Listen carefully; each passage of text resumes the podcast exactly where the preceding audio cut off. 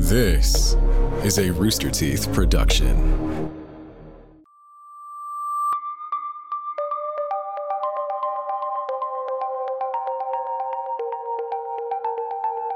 In 1970, a family's weekend hike was interrupted when the two daughters discovered the badly burned corpse of a woman. Their discovery kickstarted an investigation involving multiple fake identities and possible government intelligence work, and it remains unsolved to this day.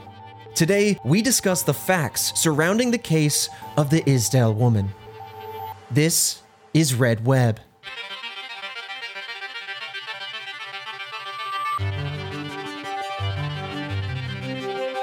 Welcome back to another Mystery Monday. I'm Trevor Collins, and with me, as with every week, I drag him through these spooky, scary mysteries, Alfredo Diaz. Here we go again. This one seems like a classic, uh, kind of like government conspiracy slash murder. You know what I mean? There's a lot of ingredients here, and, and I will call them ingredients when it comes to uh, the recipe of mystery that remind me of the Tamam Shud case. So kind of look for those as we uncover this. We this is a case that we did a long time ago, a few weeks ago rather, Right. about the uh, the Australian man or the the mystery man that wound up on a beach. It's very reminiscent of that. But a burnt victim. but a burnt victim this time and a woman and uh, and I'll go ahead and say this right out the gate a lot of the proper nouns and cities you know names are all Norwegian in some way and I'll do my best to pronounce those with as close of accuracy as possible. But I appreciate when you guys tweet me anyway because you know proper nouns they have the right way to say them it's just going to get butchered here. But it's a very fascinating case. It was one I actually I didn't know about until Christian and Jillian did the outline and research for this stuff. And uh, it-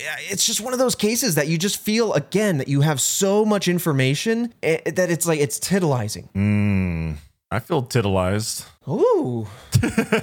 okay. All right. so uh let's let's put on our badges. The task force is out in full strength. Oh, by the way, Red Web Radio. Ooh, it is out. You might have seen it on the podcast feed. We also have it on our YouTube channel at youtube.com slash achievement hunter, uh, where we do a lot of other content, a lot of other goofs and shenanigans. But yeah, Red Web Radio in collaboration with uh, Jen Coomber, who did all the music and sampled all of our uh, lovely voices from several episodes. It's basically like a lo-fi radio that you can either study to or work to, or hey, if you're in the mood, investigate to. So let us know what you like about that, or if you enjoyed it. Uh, we, we're thinking about doing more projects like that down the way. With that out of the way, let's let's dive into the timeline of and, and everything that was found at the scene of the crime. November 29th, 1970. A family was on a Sunday hike in the Isdalen Valley up in Norway. Uh, also translates to Ice Valley or is called Ice Valley. The two young girls of the family noticed a strange smell and found a woman amongst the boulders. They then ran the long way back to the nearby town of Bergen, Norway. And when police arrived, they said it smelled badly of burned flesh. The front of her body had suffered from extremely severe burns. Her arms were up in that boxer position, uh, aka the pugilistic stance that is reminiscent of burn victims. It's where the arms are crossed out in front of the body, uh, essentially caused by the heat of the fire. It makes the muscles constrict and stiffen.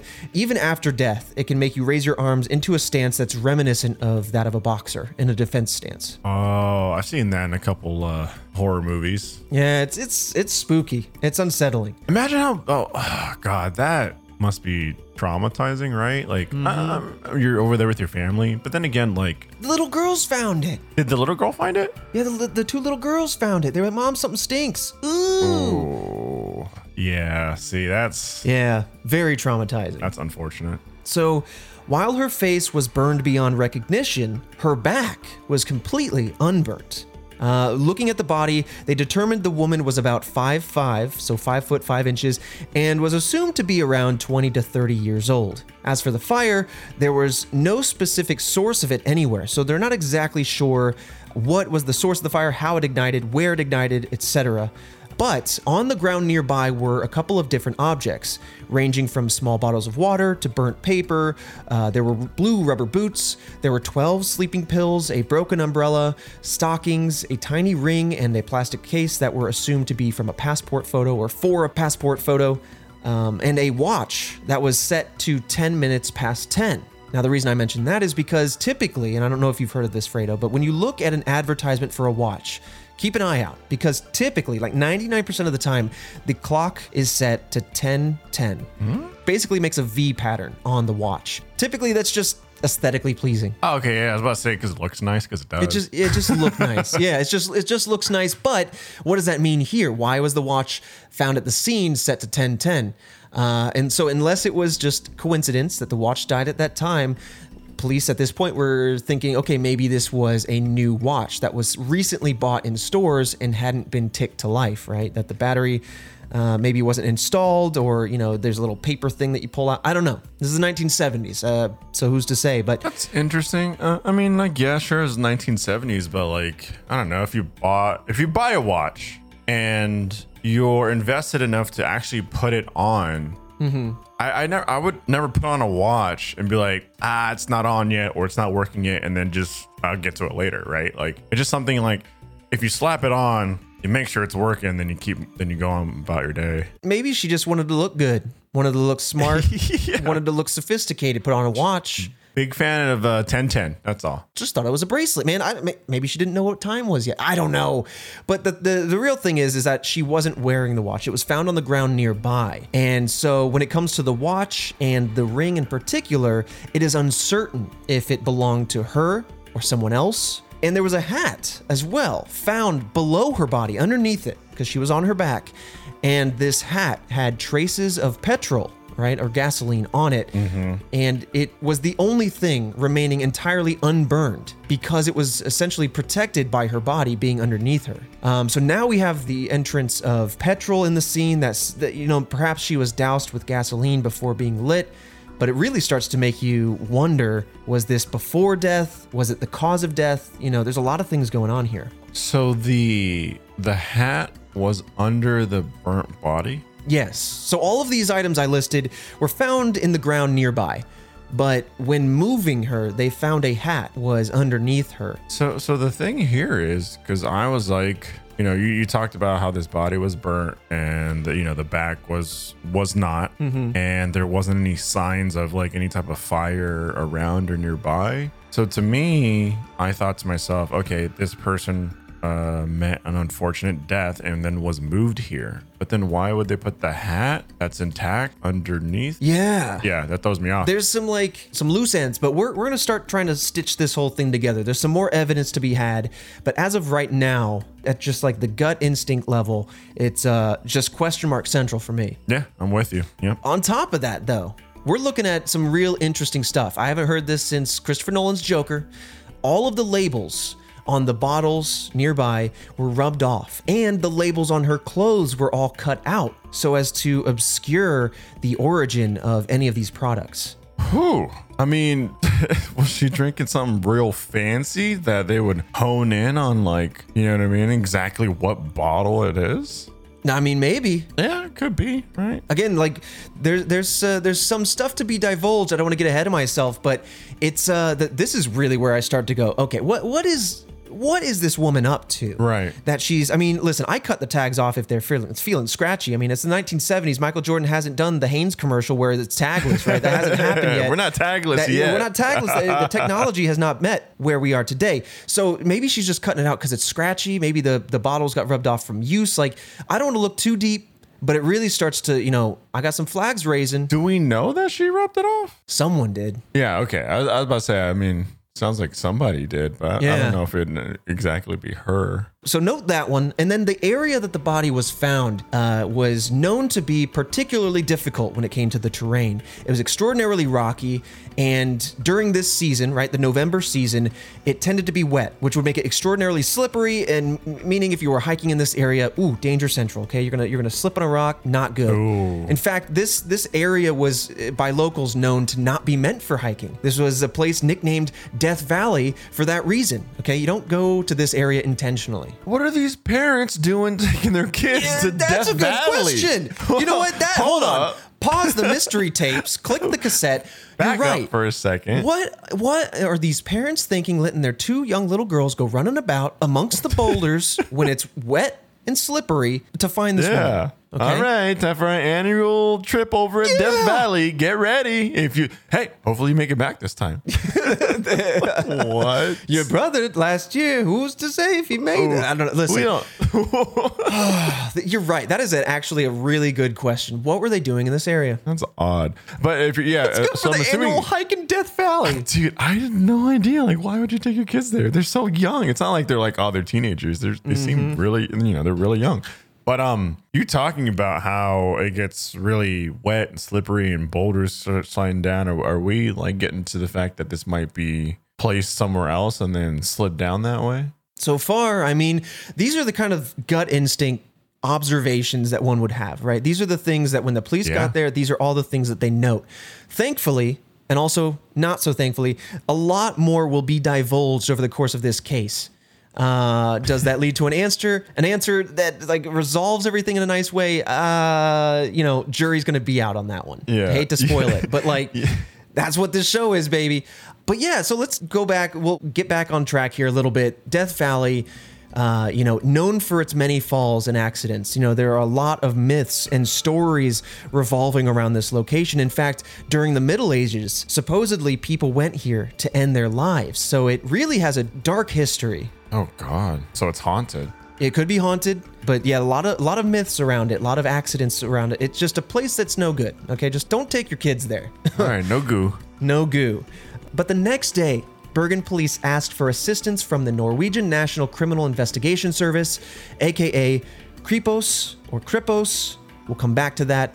Uh, and during the autopsy, they found that the woman had swallowed around 50 to 70 sleeping pills. What? Because of the amount that she had had, her body was not able to absorb them all. Uh, they also noticed that she had a bruise on her neck. But yeah, 50 to 70 sleeping pills is certainly a red flag for self harm. Damn, I don't got the patience for that. You know, like, uh, I'd be choking them up. That's that's holy that's, hell, that's such a long process. Like you're really committed there. so and that or, or unless someone forced them down, you know. Yeah, I mean, also, Jesus, someone again really committed, forcing someone to down what that many, 40, Right. 70 or whatever. That fact alone on the surface just feels so mundane, but when you really analyze what that truly means 50 to 70 sleeping pills found in someone's stomach Yeah. it sends a shiver down my spine knowing that either someone was forced that amount or someone knowingly they were in a position where they knowingly had to take something or opted to take something like that it's extraordinary regardless of how you look at it and very upsetting but when continuing the autopsy they noticed that soot was found in her lungs and because of this they then determined that regardless of when she died and how she died that she was still alive while she was being burned oh because she would have to ingest the fumes in order for that soot to be placed there. no. Yeah. Yeah. See, that's unfortunate because that just sounds drowning and um and being burnt alive just seems like the most painful things. Yeah, not not good. But police and coroners, you know, to kind of get at the question that you I know you're asking and I know you're feeling, they were not able to figure out when she got there, when she died, uh, when the fire started, or you know if she died there and was moved, or died somewhere else and was moved, or we really just don't know. But at this point, uh, the police are assuming that this was a suicide, uh, and it was determined that her death was caused by the sleeping pills and the carbon monoxide poisoning. And with no way to identify her, she became simply known as the Isdal woman, basically named after the place that she was found. But now, those are all the facts, right? Around the body, around Right. finding the body, etc. This is really where the case starts to get interesting. Now, we're not fully into the investigation or anything or all the leads, but a few days later, two suitcases were found in the railway station in Bergen, which again was a town very close nearby. It's the town that the family ran to. The suitcase had been stored since November 23rd, six days before the body was found. Inside the suitcase were a lot of different things wigs, makeup, and fashionable clothing, plastic bag, a matchbox, some teaspoons, glasses that weren't of a certain prescription, or in fact, they were no prescription, uh, some sunglasses, prescribed eczema cream, and several denominations of money, from Norwegian kroner to Deutsche Marks to Swiss, Belgium, and uh, British coins, and a notepad with a coded message on it. And so, from all this, this really starts to paint a very vivid image of what, to me, what sounds like a spy, right? Just from classic movies. Yeah, I was about to say this a damn spy. Right.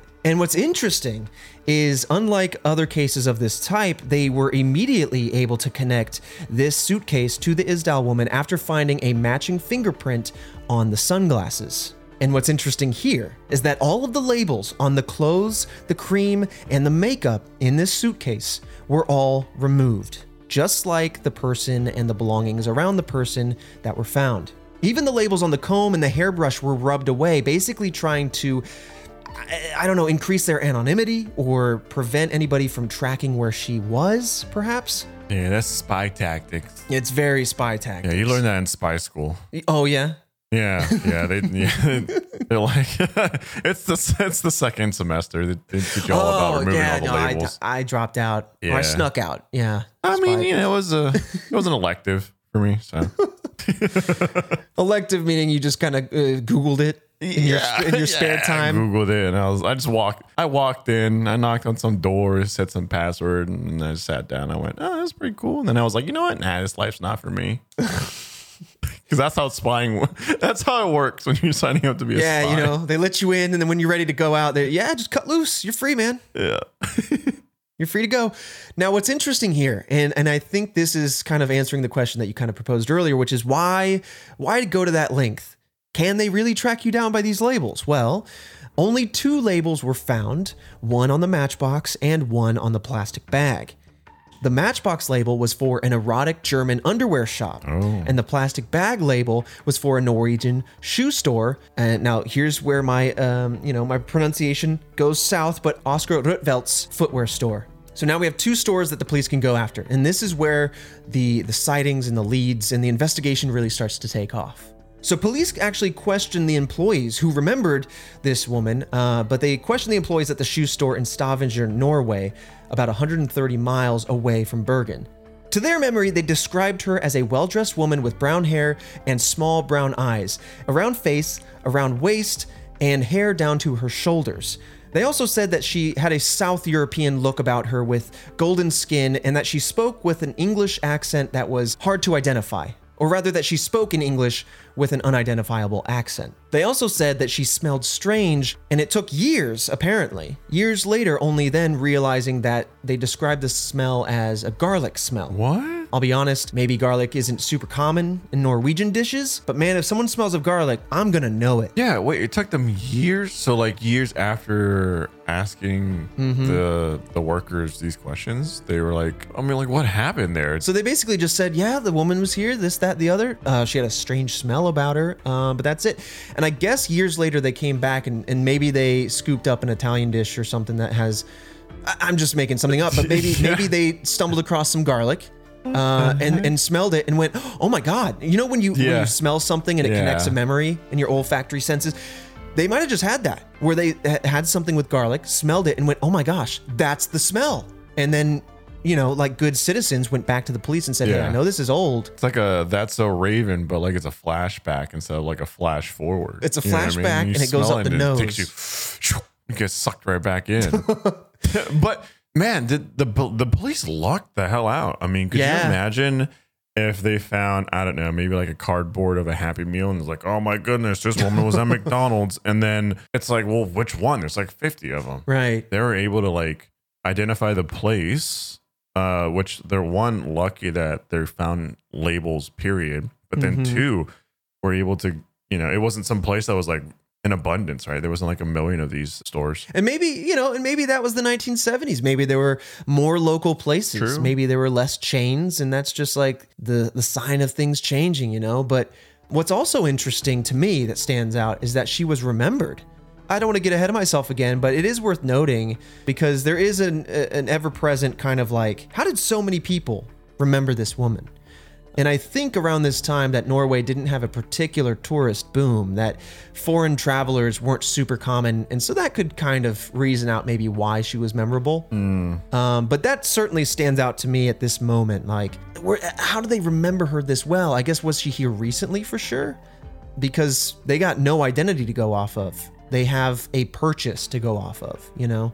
right But anyway, you know, they said that this woman smelled strange, perhaps of garlic. And the owner, Rolf Rotvelt, uh, said she spent a long time in the shop that she was indecisive, but not nervous, that she was just kind of perusing quite a bit. And when Rutvelt uh, went downstairs to get her size, she called out to him in another language that he thought was either French or German, which, man, that's a frustrating you know delineation like Right. you, you want to be able to hone in on like man what, what was it german or french dude come on because they're, they you know they sound distinctly different but you know if it's if she's calling out to him and you're not familiar with it you know it's fair I, mean, I can't imagine how frustrating it must be. Like, I don't know, man. To be a detective, it just feels like Mm-hmm. how many cases do you not crack, and how many times you just you just wind up with dead ends, and that, that's frustrating. so right now you know they're going out they're gathering all the puzzle pieces they're they're still in the interesting phase like oh we're we're still divulging new stuff uh, it's when we, we try to put it all together that it really starts to become more frustrating But sounds like she returned to that store the next day to buy blue rubber boots, and these were the same boots as the ones that were found near the body. So now we start to have more of a lead here and more connective tissues. And it was determined that the woman then left Stavanger, that was where you know where the shop was, the same day that she purchased those boots uh, and then went off. So police started to ask nearby stores and hotels if anyone in the area had seen anyone matching this kind of ID, the ID that was given to them by the store employees. Their search then led to a uh, hotel just minutes from the shoe store called Hotel St. Svithun. The woman stayed at that hotel from November 9th to the 18th under the name of Fenella Lorch. So now I'm rubbing my hands together, going, boom, the task force knows what's going on. We got a name now. Damn, lucky break. And they remembered this woman well, they said. How does everyone remember this woman? I know that that, that What? she must have stood out. She must have stood out.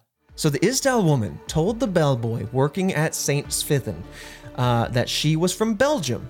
She spoke in English once again with an accent, had a unique look for the area of Norway that w- they were in, and she also had a serious demeanor. Again, witnesses were unsure of what accent she had, only that she had one. Uh, the hotel staff also noticed that she had a gap between her two front teeth and said that she was not shy, but did seem to have some sort of agenda. Okay, so we have a confident woman Right. uh, who is out here. You know, she's dining for one, she's traveling alone, kind of abnormal for the 1970s, you know, but she had a confidence about her, but definitely seemed focused. Like she knew what her next step was. Right. I just, man, I, I don't know. Like you, I passed. I mean, before the pandemic, passing by so many people, and I just, I can't imagine just remembering such details like that about somebody. it's a lot, man. And and that only the only thing I can go on is if tourism is low or slow, right?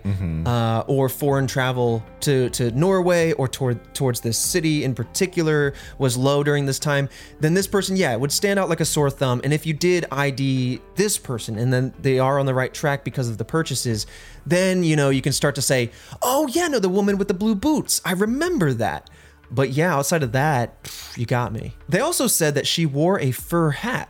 One of the staff then later realized that the hat was from Kazakhstan or Uzbekistan. A lot of products from a lot of different places Germany, uh, Norway, and then the Middle East or, or, or further out uh, towards uh, Eastern Europe. Look, that was, you know, that was the third semester of spy school. It was, uh, it was titled "Spies Be Traveling." That spies be getting around. Yeah, and you know they tell us about how you always moving, you always running around. So I mean, this this is adding up. Man, I want you to pin that just for a hot second because that would have been the best segue for one of these. I've got a note down here, mm-hmm. but we'll get to it. I don't want to like listen. When I go off the rails on my outline, I I get lost. No worries. But when she left the hotel, she took a taxi to a nearby ferry. The taxi driver remembered her as well, okay, and described her as having a sexy body and a gap between her front teeth. This taxi driver also indicated that she was from Belgium, or at least that's what she told him. But investigators ultimately found no record of a Fenella Lorch anywhere in Norway or in Belgium. And in fact, the passport that she was using, the number on it, was found to be false or falsified in some way. Investigators then started to uh, cross examine her handwriting that they found on the hotel card with the coded message that was found near her body, as well as handwriting found from across the hotels across Norway. And they found that she had stayed in multiple hotels in multiple cities, or at least somebody with similar handwriting did. In total, she used at least seven different names, meaning she had seven or at least several fake passports.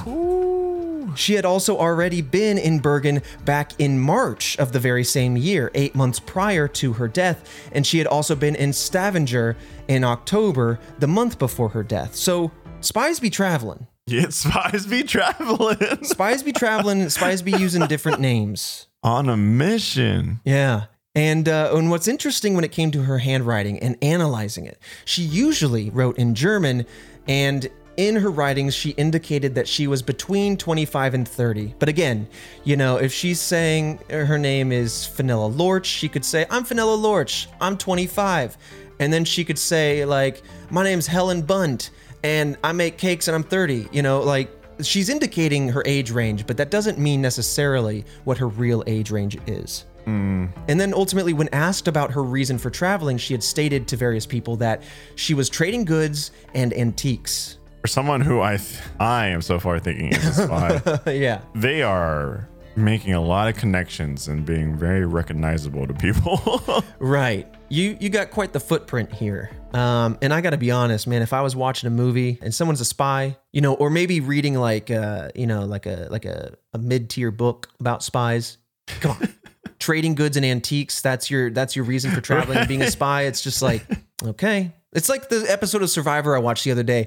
This Boston guy is trying to disguise the fact that he's a police officer, which he very clearly is. oh, Tony? No, no, you're, I, I know what season you're on. Not Tony. It's oh, another Oh, okay. guy. another guy earlier season. Uh, another person Gen X and millennials. Yeah, he's okay. So he's super boss and he's super cop. That's fine. There's nothing wrong with that. But he's like, yeah, I'm a mortician.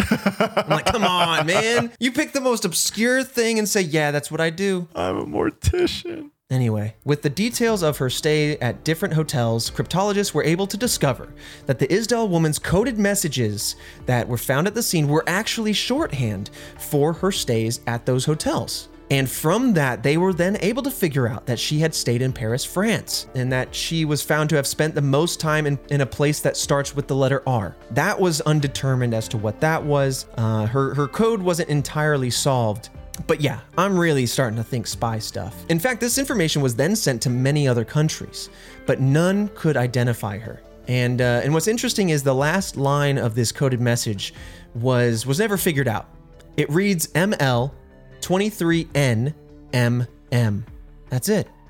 It doesn't seem like it's a hotel stay, at least not obviously. Right. Perhaps it was unfinished. It could be um, a timed coding for like a timestamp or or a location or a hotel, uh, or it could be unfinished. So as to say, anybody that knows, like I'm gonna put this part of the code down, and then when I complete the mission or whatever, I'll put the other code down. But if I die, oops, you know that it wasn't me. You know, I don't know. There, it's just like it really starts to open up more doors the more information comes in.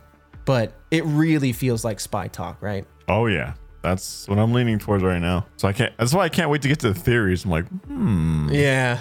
Well, when they were looked up, it turns out that every name and every passport that she used were all falsified. Multiple hotel employees remembered meeting the Isdal woman.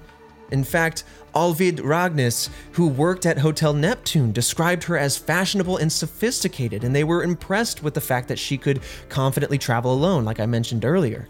Uh, this was very atypical for a woman of the 1970s, and uh, and that she spoke English and sometimes used German phrases, which kind of corroborates the French or German phrase that was shouted towards the shoe uh, store owner up in Norway. And here, here's where we bring that pin, unpin it back off the the, the bulletin board, bring it back down, okay? all right.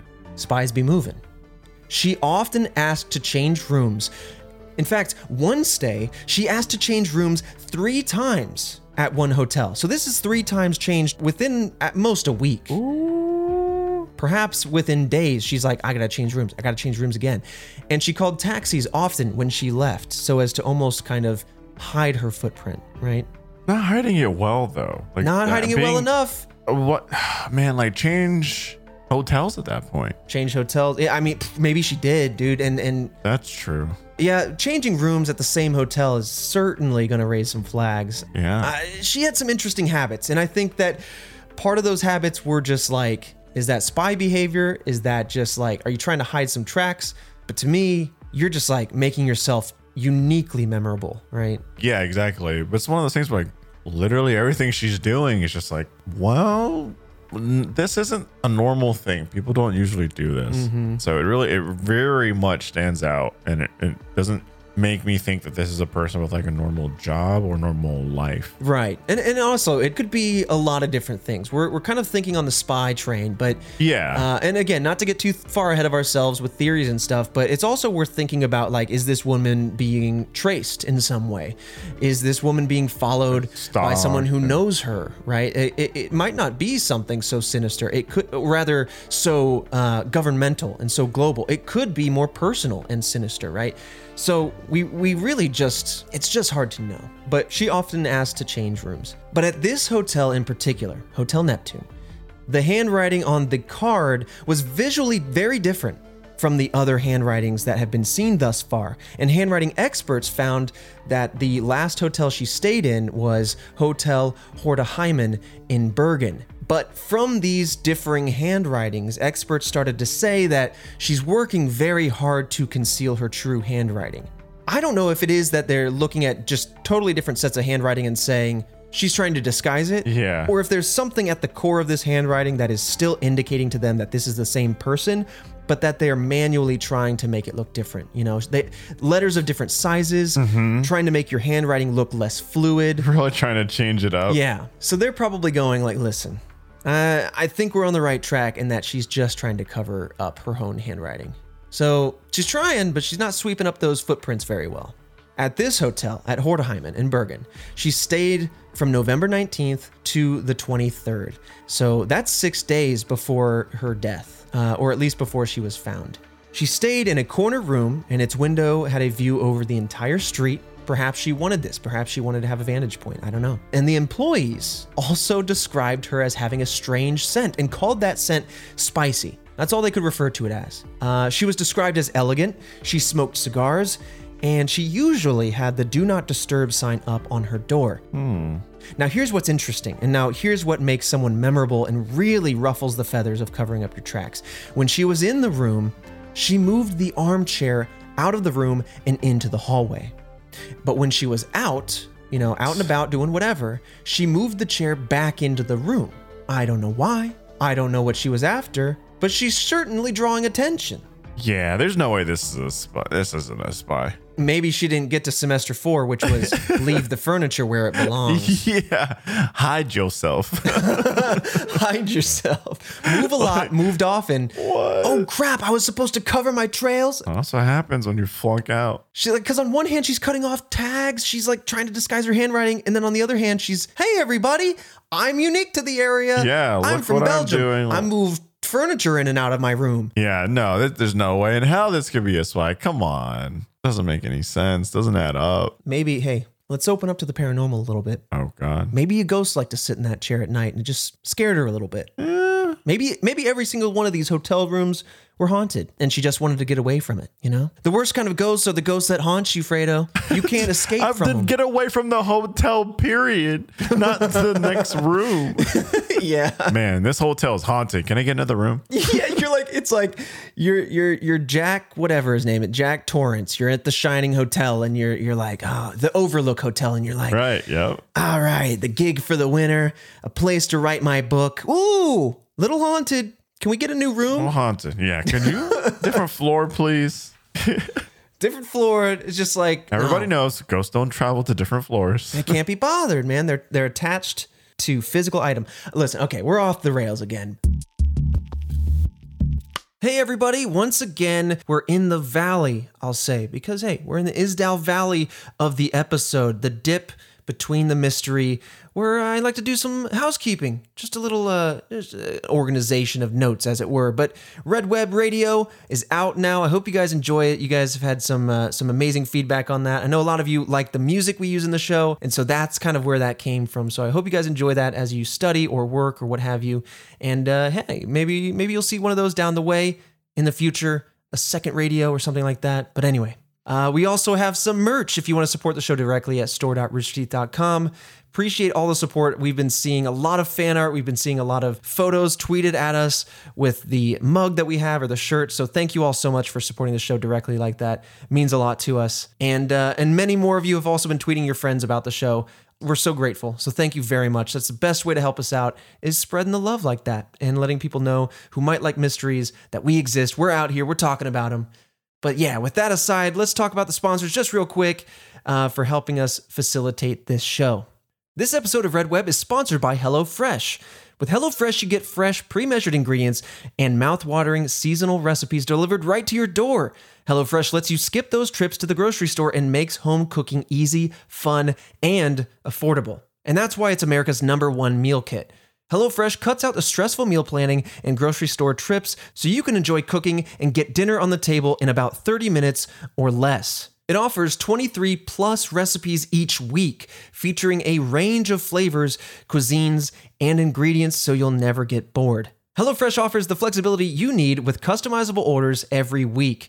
You can easily change your delivery days or food preferences and skip a week whenever you need. I've used HelloFresh thanks to this sponsorship. They gave us a couple meal options, and they recently sent me the bulgogi lime pork tenderloin recipe, and it was really good. Honestly, I was super surprised. I haven't had pork in a long time, but it was super tender. The way they had us, uh, my girlfriend and I, put it together, it was uh, it's it's fun to be able to cook something with your own hands. The fresh produce comes right to you. It's all proportioned, as they say, so you don't need to worry about waste or anything. Just cut up what they give you, uh, season things accordingly. It it was really smooth and simple and tasted fantastic. So if you want, go to HelloFresh.com slash RedWeb10 and use code RedWeb10 for 10 free meals, including free shipping. That's 10 free meals and free shipping by going to HelloFresh.com slash RedWeb10 with code RedWeb10 at checkout.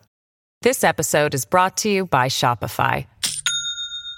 Do you have a point of sale system you can trust, or is it a real POS? You need Shopify for retail. From accepting payments to managing inventory, Shopify POS has everything you need to sell in person. Go to shopify.com/system all lowercase to take your retail business to the next level today. That's shopify.com/system. So this is like her last known hotel leading up to her her death. Is this hotel in Bergen? After putting her suitcases in the railway station on the 23rd, the very same suitcases that we came around to earlier in this conversation, it is then unknown as to what she did, where she went, and all of that before being found dead on the 29th. Around Christmas, the criminal commissioner Oscar Ordnes uh, gave a briefing saying that the case would not be solved unless she could be identified. But days later, Bergen's chief of police, Asbjorn Bryn, concluded that the case was a suicide. And that was probably heavily reliant upon the fact that she had consumed, for some reason or under some circumstances, consumed 50 to 70 sleeping pills. So many. That's pretty much what they're hanging their hat on. So at this point in time, right, this is a month after the case, or at least after the body was found, there are no more leads. They couldn't identify her. And so ultimately, she was buried in March of 1971, about four or five months after the whole situation. Her coffin was covered in tulips and lilacs and was made out of zinc, and the reason for this was to ensure that the coffin would not decompose in the case that her identity was in fact discovered down the line and that they could move her grave to a, uh, a more respectful place, right? Her home or near family members. But um, I find that that's, uh, that, that's nice to hear in a case like this. That they're, you know, preserving the body in some way, or, or at least the coffin. Yeah, I didn't even think about that. Preserving the body just in case. Yeah, because it's like an unsolved, kind of like an unsolved mystery, right? They're mm-hmm. saying it was, uh, you know, presumed that she did this to herself, but you don't really know. Right. You know, hey, and if if they figure out who it is, like let's let the family know and and send it to where it belongs. But ultimately, that's where the investigation lies. Uh, at least at the time of the the incident, everything that went down.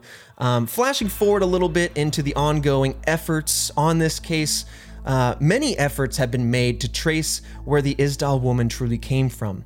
In the original autopsy, many samples were taken, including the Isdal woman's teeth, her spleen, her heart, and several other organs. Her teeth were then studied extensively by Giselle Bong, and it was found that the body had extensive dentistry work done and had multiple gold fillings. Bong, in doing this study, identified the very same tooth gap that many witnesses described. So this kind of corroborates the the eyewitness mm-hmm. accounts. You know, so now we're really starting to pull this story together. And it's it turns out that the gold fillings uh, were an uncommon feature to have in the Scandinavia area. So it clearly kind of indicates that yes, this is in fact a foreign traveler or in some way someone from a different place who is here for business or some other mysterious works. Bong then also said that he believed that she must have been from southern or central Europe or even East Asia. But after Bong's death, her jawbone and teeth were ultimately lost, supposedly because they smelled. What? Now, listen, if you're in forensics, you can't just be throwing evidence away because it's stinky. Yeah. Uh, I don't I don't know exactly what lost means. What? I would Bag say it and tag it. bag it and tag it. That's lesson number five, okay? Not even a class, it's just a note they give you. Lesson five, bag and tag. Now, I, I think what happened here was that it was in fact bagged and tagged, but when uh, this individual passed away, the organization of, of their studies probably got lost and things got shuffled around. And so these things were misplaced. But in 2016, the Isdal woman's case was reopened after her jawbone and other organs were found in Haukeland University's archives. What? How they ended up there and why no one knew that is kind of a mystery. But yeah, they resurfaced in 2016. Who got a hold of it? Yeah, and how was it rediscovered in 2016? How did they verify? You know, I guess modern forensics could kind of like, yeah, no, this is the same, but it's interesting. So, new sketches were drawn by a man named Stephen Missal, and an isotope test was actually done on her teeth by the aforementioned Kripos that I mentioned earlier. Uh, and that was done in 2017. Now, if you're not familiar with it, an isotope test is something that identifies the water that someone drinks and the food that they ate as a child when their teeth were still forming. That's a that's an insane. Te- that's a thing. That's a thing. We went. Listen, this case was almost. uh, I guess as at the time of this testing was almost 50 years prior. It's amazing how far forensics has Oh, gone. that's crazy. yeah, from chasing down tags to stores to eyewitness accounts like that old school noir stuff to, yeah, we ran tests on her teeth and we were able to conclude that she was likely born from this in France or Germany. And that's why it's a little bit more frustrating where we don't know what language she spoke earlier. Obviously, German has come up factually, right, from Yeah. other from other accounts, but we don't know if it was German or French that she said to the to the shop owner. And so, you know, we're we're between two countries now. But hey, we figured out that she was either from from the food and water she drank as a kid. That's so cool. that is that's some crazy. Science is crazy. that is science pretty is cool. science is crazy. It also seemed that she may have relocated in her teenage years to Western Europe, uh, around you know maybe during or before the World War II era, right? What?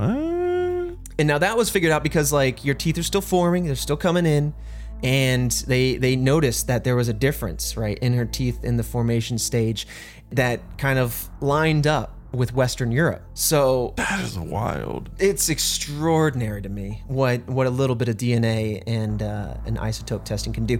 It- it- they basically figured out her movements all the way back to her childhood, which really makes me go, listen, spies these days must have some fake teeth. Right? What do you got to go through? You gotta be again for like the umpteenth episode in a row. I'm gonna bring up the Men in Black, the real Men in Black. This is probably why people look at the real Men in Black and go, "You must be an alien. They must be genetically modified heathens with unidentifiable like yeah. just like no hair, no eyebrows. Their eye color is probably like a fuchsia. You know, like Can't tell. you just don't know where they're from. A test tube. These are bottled humans. Wicked. Anyway, it- I- but I'm just saying, modern spies have to be nutty, nutty. Uh, if this is what we can do. Anyway, with these recovered organs, scientists were able to ad- obtain a full DNA profile. Interpol actually issued a black notice for this case, seeking information to identify the Isdal woman. But despite the breakthrough, And despite all of this new evidence, police need another person's DNA in order to test it against and in order to find that match. And as of right now, they can only compare to other police DNA databases for ethical and legal reasons, right? You can't just hop onto 23andMe and scrub through everybody that exists.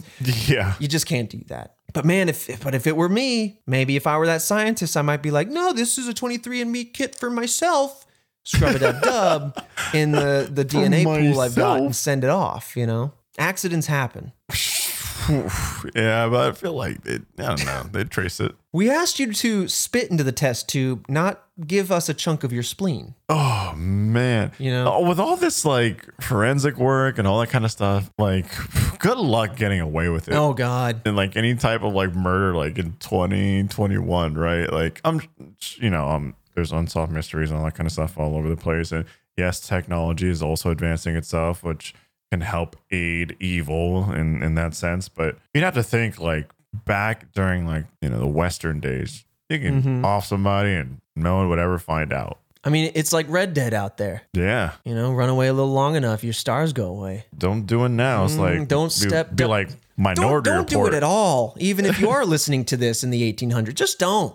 Just you know, don't, do it. period. Just don't. Just imagine they got some kind of minority report type type of like instrument, and it, it's going down. Yeah, the new iteration of this show, the next generation, is the head bubble, and that's uh, that's when you know the Minority Report. I don't know if they were humans or or if they were just people with special powers, but like, I think they were humans, but they were just had that special sight. yeah, they put their heads together, and then like billiard balls come rolling out with with people's futures. oh like, yeah, dang. no unsolved Mm-hmm. mysteries then. Oh, oh, they knew. They knew before before you even did it. Mm-hmm. future crime. But that's everything we know about this case. All of the, you know, twists and turns, all the information we have, you know, it feels so straightforward, yet no ID. Uh, no one coming forward to say they know who this was. No one, no one really has an answer, and it, and it's worth asking the question. You know, is there something attached to the Tamam Shud case that I mentioned earlier? Is there something here where whether it's directly related or tangentially related in the sense that they're both kind of spies of their time? It's it's just really hard to say. Maybe she was pretending to be a spy. Maybe she was just bad at being a spy, or maybe she was just paranoid. Yeah, it could have been someone that was just, you know, uh, mentally unwell and was just paranoid. And then I guess just by happenstance, like unfortunately fell, you know, into the uh, the ice the eye line of someone bad. Yeah. That's crazy. Well, let's dive into the theories. The, the the most prominent theories of which there are three, along with a couple trickling of others, that, that try to stitch this all together and answer what went on here, or at least what's behind everything that went on here. And the theory, the first theory we're going to talk about is suicide, right? This is the official police response, at least in the, the initial days of the investigation. And a lot of standout events and findings from this case tend to lend themselves towards this theory. Due to the presence of the sleeping pills in the toxicology report and the lack of any further information, Right. a lot of people assume that suicide is the main MO here. Uh, that nothing more nefarious is up. And police and theorists that purport this theory actually say that she might have just been a well off person suffering from some form of paranoia or suffering from somebody coming after her and her just trying to distance herself from those people. Man, if somebody did it, like they got away with it. Like we're talking about how this person is making a ruckus and, and being known and, and identified everywhere they go, making themselves really memorable. But like if it wasn't a um a suicide, then someone got away with it. You know what I mean? Like mm-hmm. damn. You know, if she is, oh man, tinfoil hat, strap on, everybody, click, click, strap it in. If she is trying to get away from someone or some person uh, or group of people, and she's not a spy, she's going to do some pretty typical things that a regular person would do, right? Uh, you know, lightly cover her tracks, maybe disguise her handwriting, you know, maybe uh, some fake nameage here and there, using a taxi, etc., moving around a lot. But they're not going to be so good as to be invisible because maybe along the way of trying to cover up the tracks, they're like, oh my God, see me, see me and remember me. Because if something goes south, Ah, yeah. I need a story. I need someone that like can look deeper than the surface. Like the police can look deeper deeper than the surface layer. But a regular person following me for some sort of mysterious crime might not be able to. Yeah. So maybe they're laying the deeper breadcrumbs specifically for the police. But oh god, purposefully. Ah, oh, that's just blowing my mind open. So when it comes to the to the theory of suicide, though, many investigators at the time and even now do not believe this theory. Carl Halvor Aas, who was a former Bergen police lawyer and was the last living person who was at the scene of the crime, actually said, quote, I remember very few thought it was suicide, end quote. So now, you know, like contrary to what I was saying, you know, some people at the time were saying it's suicide. This is a case closed. You know, there's some big flags here that indicate this. But now Carl is coming forward saying, like, ah, man, at the scene of the crime and and in the height of the investigation, Yeah. very few people were believing this. And then one last note when it comes to suicide and you know the burning that went on here, self-immolation is is not super common, but when it is done, it is typically done as a form of protest, right? You, you can think of monks uh, who have historically done this, and it, it seems unlikely that this is something that she would have done. Certainly in such a remote location and in such a precarious position, right? Right. if no one's around to see it. So, you know, I kind of waffle on the suicide thing. You know, it could have been a situation where somebody was trying to make it look like a suicide attempt, but ah, it's really hard to say. It is so hard to say, man. But that segues nicely, at least a little bit, into the second most common theory that is eh, you know, as as common with these theories, they kind of go hand in hand. So the second theory is that this was some sort of accident, not necessarily a suicide. You know, Aas, who I mentioned earlier, Carl, uh, also said that some police thought that it might have just been an accident, that she might have fallen into some sort of flames, uh, you know, whether she had a fire open or whatever, uh, that she fell into them trying to get out of them, then fell onto her back, and that's how she got hurt in some way. But again, there's no specific source of the flames, and so it's no, it's really hard to say. You know, some some are wondering, hey, you know, did she have a can of hairspray that exploded? Was there some really specific situation with the stuff she had at the scene of the crime that Wouldn't there be like, I don't know, pieces or shards of the can? yeah, you know, unless she fell down to where she was because it's rocky. This is where I would say like Mythbusters would come through with all of the things that she had on her person uh, available to her, and they would say, "Can I make a fire out of any of these objects?" On purpose or by accident, and try to recreate this to see if I, if you could accidentally make a fire that would be almost sourceless or appear sourceless. But ultimately, the the part where this theory falls apart is is the presence of the sleeping pills in her toxicology report. You don't accidentally end up with that many sleeping pills in you. You You just really don't. That is that is deliberate. I mean, unless it was done post mortem, and that's why they hadn't all absorbed. But you know, I I don't know. Uh, man, that's del- deliberate. And how much time would it take to do that? Yeah. Well, before we go into the third and final, like the biggest meat and potatoes theory we have, right? Obviously, that she is a spy. There are a couple other smaller theories that are worth mentioning. Uh, they don't have a lot of evidence to them. They're more an- anecdotal. They're kind of stories at best that kind of stitch together some of the facts. But I'd be remiss if I didn't try to cover them. So, uh, and we lightly touched on them. Um, one is that she was a part of organized crime in some way, or that this was the action of organized crime. The other was that she was murdered by a romantic partner. This is a remote area. They got away with it.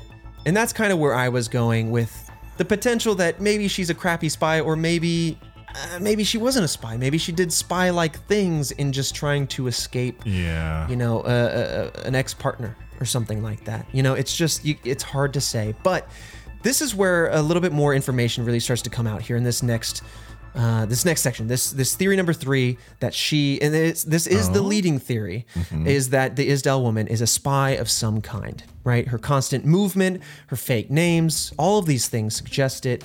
Uh, her suitcases filled with wigs, clothes, fake glasses, right? The, the glasses had no prescription to them, Right. um, you know, all possibly ways to disguise herself. You know, you think Mission Impossible. We're dropping a lot of IP, like, like a lot of shout outs today, but like, That's what it appears to be, though. yeah, you know, like Not a good spy, but a spy. classic spy. And that's where I start to dig out the idea that maybe she knew she was made. Maybe she knew she was made and so she was really saying like I'm going to keep doing my spy stuff because I want to keep trying to get away with this. But if I'm truly made, I'm going to leave my suitcases at a place where they will check, right? We've mm-hmm. the Tamam suitcase had suitcases found at the train station. Maybe that's just the 70s, right? 60s. Right. You're a spy, you want to get found. If you've been made, you got to leave something in plain sight where people can't get to it because it's in like a coat check, but it will be found and will be attached to you. Damn, no letter though. No like. So maybe, may- oh, my mind is opening. She was made. She was made and she was leaving clues. Oh my God. She was main leaving clues everywhere. Oh, maybe that's what it was. Maybe she was talking to everybody to be like, see me, notice me. I'm going to be dead soon. Like, Oh man, but like that seems like so much traveling for so long. I mean, yeah, that's her job, baby. yeah. You know, it, another thing on the travel, right? All those passports. It's worth noting fake passports, especially at this time, very difficult to come by, very expensive to make and make look good. So to have several of them indicates that there's a lot of intent here. Okay, that there's a history, Right. That there's a professional level of uh, uh, attention spent. Yeah, this was an there was an investment here of some sort, Mm-hmm. whether it be from her or somebody else. And you know, these days people travel all willy nilly, right? But travel back in this time frame, travel and hotel stays were very expensive. They were cost prohibitive at best for your regular consumer. And, you know, many began wondering in the investigation who was paying for this. Or maybe a better question is, what was paying for this? What job? What company entity? What Oh, what what organization? yeah, what organization's behind all this? And what's even more is that she supposedly ate porridge for breakfast, which apparently, I don't know whether it's just because it's soup or whatever, but that makes it very hard to hide poison.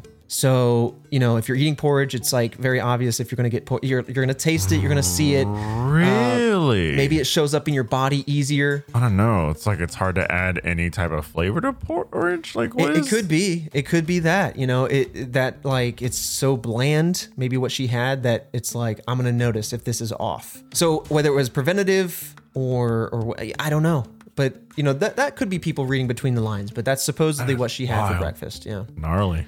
But uh, you know what really starts to add to these spy flags that we've already covered that are very obvious uh, is that this is the Cold War era, right? Spyism True. if nothing else, was made in this time. Like this is what all the spy movies really hinge on. Um, you know, in fact, Norway was a founding member of NATO, which has a naval base in Bergen. And now, now we're going to go way into the weeds on this theory, so stop me if I go too far. You know, there were many NATO exercises in this area. So now we're starting to say maybe, you know, maybe she's a member of NATO. Maybe uh, the, the naval activity in the area has something to do with her. There were Soviet ships sighted off the coast, you know, submarines sighted in the fjords of this area. And a woman named Cecily Thorsted Flo, whose grandfather was a police officer in Bergen, had told BBC, quote, once the police in Bergen had been working the case and digging deeper and found some connections to foreign intelligence. It seems like that was when local police were shut down. End quote. So when the police dug in, and to be specific, he was implying Israeli intelligence when he said foreign intelligence. It seems like when they dug in, they found something deeper, and that's why the case kind of went cold and why we've got a mystery on our hands is mm-hmm. because they dug into something kind of way above their pay grade. And then they're like, no, no, no. Yeah, th- they're like, this is not a local incident. Man, at that point, like, who knows, right? Like, her own agency could have turned on her. It was like, I don't know, man. right? I don't know. The spy world is crazy. Yeah, All these crisscrossing and blindsiding. just like Survivor. you know, on top of that, to add credence to what this uh, this individual's grandfather said, uh, Israeli agents were known to be in Norway at this time. However, based on the DNA analysis that was uh, able to be procured from the Isdal woman, uh, she's not believed to be Israeli by blood or by heritage, but that doesn't stop her from being an Israeli operative in in, in some way. But that's just like kind of a side tangent. There's a lot here. You know, after the Norwegian secret police revealed their documents to the public, another strange sighting was discovered. Burhan Rot, who was a fisherman, had seen, supposedly, the Isdal woman on the coast of Tananger, which was uh, 13 kilometers from Stavanger. This is all back in Norway. But he didn't remember when exactly he saw her, only that he did.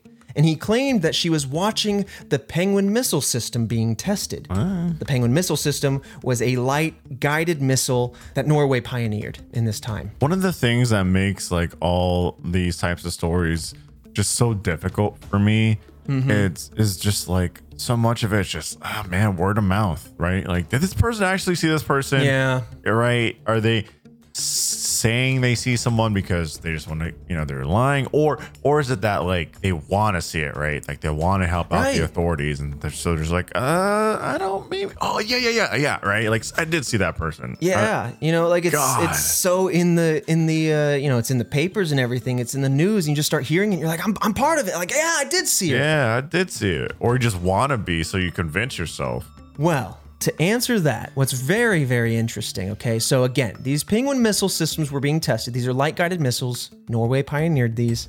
It was found that her movement across Norway matched up with dates of the Penguin missile tests, okay?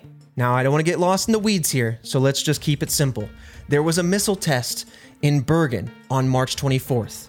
As you recall, she was in Bergen back in March, specifically March 24th through April 1st. oh There was another test in Stavanger around September 11th and also on October 29th. Well, wouldn't you know, the, the Isdal woman was also in Stavanger on September 11th through the 18th, and then again on October 29th through the 30th. So, again, these are three missile system tests that she was specifically there on the day or arrived at the hotel the day the tests were done and then stayed for a few days after. And we have this fisherman who witnessed her uh, on the coast watching these systems. And then also this this fisherman Rot then came forward and said that you know he witnessed her speaking with naval officers for around 15 to 20 minutes at a time. And on top of all of that, right now, now we really feel like we're getting answers.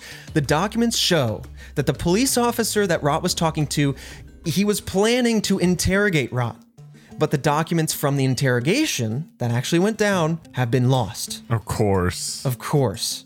So now, Rot's son, many years later, went onto a podcast called Death in Ice Valley. The son said that his father was approached in a train station by two officers. The son then inferred on the podcast that his father needed to protect himself after revealing what he knew that the police were supposedly giving him a gun and a knife in order to do this. And with this theory, it's still uncertain if the Isdal woman ended her own life or if another agent did it. But what's interesting is that some are taking this and saying, you know, maybe she was forced to take these pills and that someone else started the fire to get rid of the body. jesus Her being on her back maybe stopped the fire because it was wet or snowy or some combination, and that's why her back is totally okay. Some theorize that she was caught uh, as a spy, maybe that she was tired of work as a spy. But I mean, come on. She's moving constantly. She's changing rooms. There's codes. There's wigs. There's identities galore. You know, whether she's paranoid or not, it, it looks pretty clear like there is some sort of spy activity. Yep. And just outside of this theory alone, it does sound to me I'm I'm pretty confident that, you know, these dates line up in a very coincidental way. This fisherman came forward with no real need to. Right. And placed her at the scene of a missile test before these and that's how the dates were then found. So it's not like he found out about the dates and then said this. So it sounds to me very much like the police got themselves into very much an international uh, situation. And so Yeah. the Bergen police are like, listen, I I'm backing out of this. yeah we're out yeah this is this is big stuff no we're good and uh, and maybe that's why you know there's no family ties or whatever.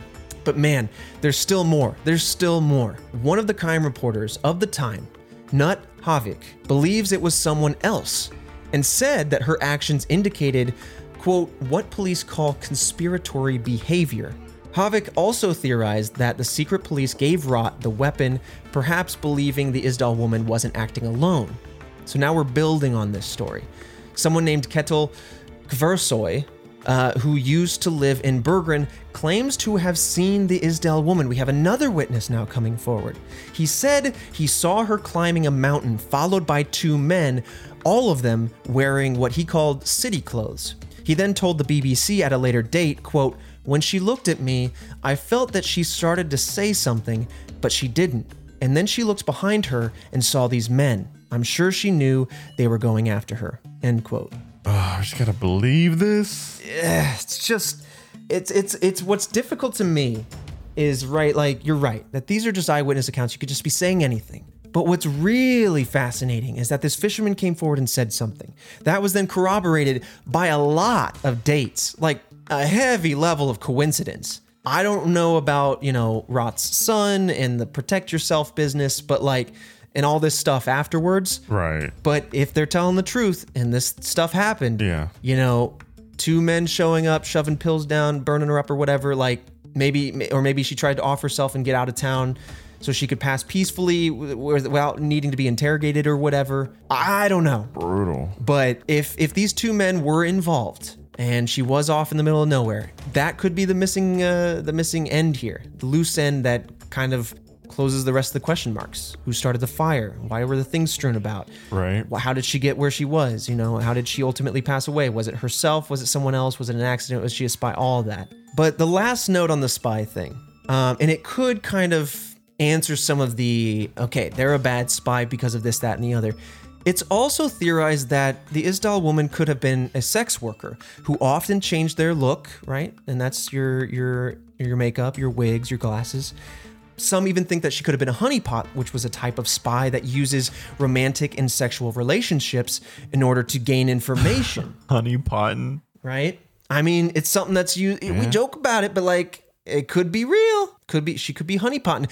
It's just that's interesting, you know. Yeah. It doesn't mean she's a lesser version of a spy, but it could kind of answer as to why she's moving rooms if other people are in and out. It could answer as to like she put the chair out there to ID her room to someone who was trying to rendezvous with her. It could be, you know, it could be a lot of things. Um, but that that little uh, little nugget there does attempt to combine the spy thing with the the kind of loose ends that a spy might not otherwise have. But fascinating case, man. I I don't know. How are you feeling on this one? I I feel very much that spy is the answer, but on that, let's do I- that. right. I Let's do that one- scale, one to 10. 10 being we got it, one being we don't have it. How you feeling on this story? God, this story is throwing me for a loop, right? Mm-hmm. Like, I just everything points to spy. I just want to be like, no, how's it gonna be? No, that can't be the answer. I, answer. want to drop a 10. oh man, I'm gonna drop a solid nine on this, Yeah. and then I'm gonna also add to the fact that like either you know, right, she was a spy or believe that she was one. Yeah, I mean that's true. You know, outside of the eyewitness claiming to see other people, like we don't have a whole lot of people seeing others, right? Could be a situation where it's in her head. Unfortunately, you know, like a I, I don't know, man. Like there's a couple loose ends, and I'm really tempted to be like, I just feel really strongly that it's the spy stuff. We dug too deep, and we won't be able to know the rest because it's classified for many reasons. Right. But like, I'm a trusting person. I, I really want to drop that 10, but I'm gonna have to go with like a heavy nine and a half. Yeah. I was thinking nine and a half, but I was like, I'll keep it to like Yeah, we'll we'll drop a ten when we really feel like we we've nailed it. You know. Yeah, it's it's one of those. I just it's so hard to not believe that she was a spy or at least believed that she was one. Like what like who else does this? Whatever you know what I mean? Mm-hmm. Yeah, I mean, yeah, the, the Who else deals in antiques? Okay, come Yeah, on. It's either you're my antiques. grandma That's from the a lie. '90s or you're a spy. Yeah. Okay, come on. I'm gonna have to yeah, that's a solid nine for me. Yeah. Interesting case, man. This is one of the few, maybe maybe the first one that we've really covered that I had up into doing the episode itself hadn't heard of. And uh, it's just so oddly similar to the Tamam Shud case Yeah. um, with just kind of some very similar pieces of evidence and some very dissimilar pieces of evidence. Um, I'm just I'm curious as to uh, you know why this one really hasn't been making the cycles, or maybe just haven't heard of it. But uh, I, uh, maybe it's because uh, it really feels like spy stuff happening. But man, I love a good spy story regardless. It does. Well, Just yeah, like- she was a spy. It didn't seem like she was the best. Then again, oh god, oh these conspiracies. Yeah, maybe she wanted to be found and was Mm-hmm. dropping hints and making herself uh, memorable on purpose. I man, Yeah. I can Oh, go back man. and forth with this for days. Yeah, we could ping pong the, the ideas, but whew, we'd love to know what you guys think. Uh, you know, we have our Twitter at RedWebPod. We'll post any images that will help you understand and digest this case better. But we also have the, the review system, roosterteeth.com. Again, the Twitter. All of those places are fantastic ways to let us know what you think about these mysteries, to let us know what kind of mysteries you think we should cover in the future. It's a great feedback loop, and we love hearing from you guys. So thank you all for for your reviews, for reaching out to us, following us, sharing us with your friends, stuff like that. Yeah. Uh, number one way to help the podcast. We appreciate you. But uh, otherwise, woo, with shivers down our spine, we'll see you next Monday for yet another mystery. Bye bye.